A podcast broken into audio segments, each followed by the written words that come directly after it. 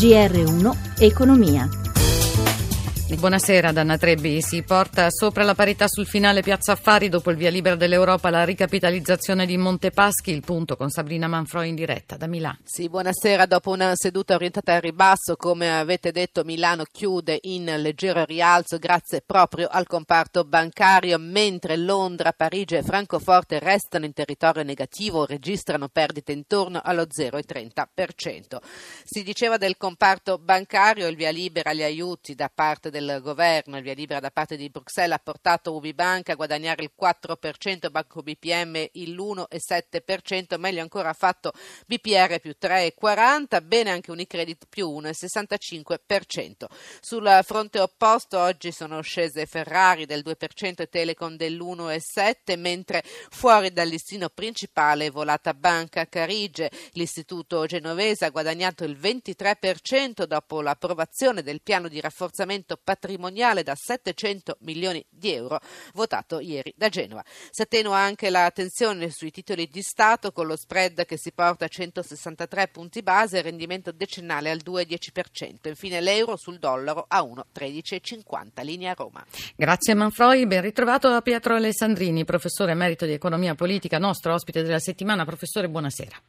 Buonasera. Allora, professore, MPS è salva e poco fa il ministro Paduan ha parlato di risultato estremamente importante per l'intero sistema bancario di svolta che dà certezze di piano sostenibile e prudente.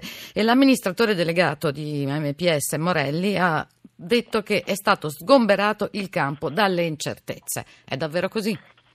Beh, anche la borsa, a quanto ho sentito, ha preso bene questo, questo, questa notizia, ma io direi che né l'Italia né l'Europa si possono permettere di far fallire una banca come il Monte dei Paschi di Siena che creerebbe una crisi di sfiducia contagiosa. Per le, per le, grandi banche vale il principio too big to fail, cioè troppo grande per farle, per farle, fallire. Per evitare questo, che è un vero ricatto morale in realtà, devono essere sottoposte a maggiori controlli preventivi per limitarne i rischi che si assumono. Eh, se vuole parliamo poi nel, nello specifico dell'accordo che è stato preso. Sì, mm, dobbiamo farlo molto velocemente perché ho un'altra domanda da porle sulle banche venete, per cui la situazione è un po' più complicata. Beh, allora, molto velocemente, l'accordo con la Commissione europea è articolato e si basa sul principio della condivisione degli oneri, che, che vuol dire a spese degli azionisti innanzitutto e dei possessori di obbligazioni subordinate per 4,3 miliardi. Lo Stato è autorizzato a una ricapitalizzazione precauzionale questa è la cosa più interessante, lo Stato interverrà per 5,4 miliardi, però non sono miliardi a fondo perduto perché entra nel capitale del Monte dei Paschi e se, come si spera, ci sarà una, um, un intervento di ristrutturazione della banca, potrà rivendere queste azioni, quindi è precauzionale e temporanea.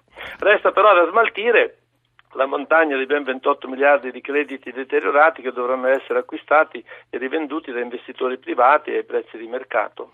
Professore, vi facevo accenno prima, è più complicato il percorso di salvataggio per le due Venete, ci sono oltre 500 emendamenti al decreto del governo in commissione e in caso di bocciatura o di modifica intesa si potrebbe tirare indietro. Paduan ritiene di avere la massima fiducia nel via libera del Parlamento e alle critiche replica qualcuno mi dimostri che si potevano trovare soluzioni migliori. Ma la soluzione è necessaria ma tardiva purtroppo, perché nel caso delle banche venete eh, si tratta di un vero salvataggio di ultima istanza che non ha consentito proprio la ricapitalizzazione precauzionale che è avvenuta per il Monte dei Paschi.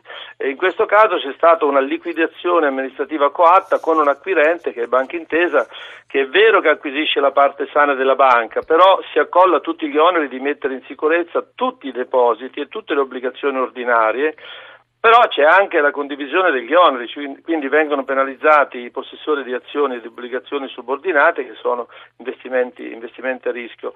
Ma sono scelte dolorose, ma l'alternativa del fallimento lo sarebbe stato ancora di più. Però eh, mi lasci dire che alla fine va bene tutto ciò che finisce bene, resta però l'amarezza di interventi tardivi che andavano fatti con più coraggio e minori costi almeno quattro anni prima, come hanno fatto gli altri paesi europei. Dovunque le banche sono state salvate con fondi pubblici. Noi lo stiamo facendo, ma in ritardo. Va bene, ci fermiamo qui, grazie al professor Alessandrini, lo ritroviamo domani. Noi intanto cambiamo argomento, parliamo di franchising, un settore di commercio e servizi che vale 23 miliardi all'anno e che stando alle statistiche del 2016 vede le donne protagoniste.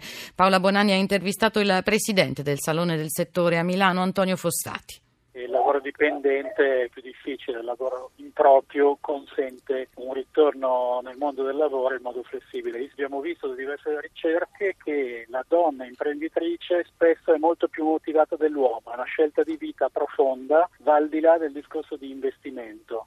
Da qui il 15% in più di chiusure rispetto agli uomini.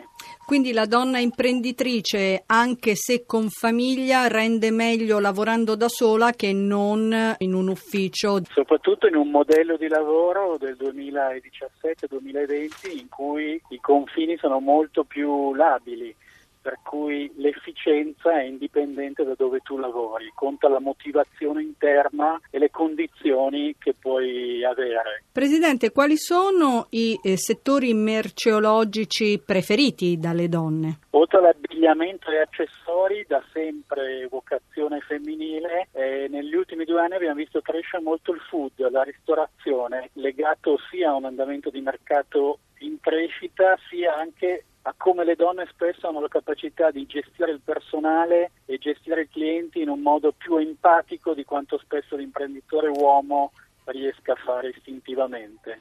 Sviluppare la collaborazione tra le imprese italiane all'estero il tema centrale del convegno di Asso Camere Estero in corso a Roma fino a domani. Gelsomino a testa ha sentito il responsabile area promozione Pina Costa. L'obiettivo del meeting, considerando che sono presenti oltre 60 camere delle 78 che sono presenti in 54 paesi nel mondo, quindi praticamente tutta la rete delle camere di commercio italiane all'estero, per fare un po' il punto della situazione sia sulle attività di promotion eh, per aiutare le imprese italiane ad operare meglio sui mercati esteri, sia anche del rapporto che oggi esiste tra l'Italia e le comunità d'affari italiane all'estero che sono aggregate alle Camere di Commercio italiane all'estero. Quindi due aspetti estremamente importanti per quello che è la promozione del business italiano all'estero. Attualmente qual è il rapporto delle nostre imprese con il mercato estero? Il rapporto è estremamente dinamico, vediamo non solo crescere la presenza italiana all'estero, ma vediamo anche diversificarla. Non sono poche le imprese italiane che sono associate a più camere di commercio italiane nel mondo, quindi una presenza che si approfondisce ma che si espande e il prodotto italiano ovviamente soprattutto sui beni di consumo è un prodotto sempre molto richiesto. Assistenza Cristina Pini, Edmondo Cotta in regia, Anna Trebbi in studio, a tutti buon proseguimento d'ascolto.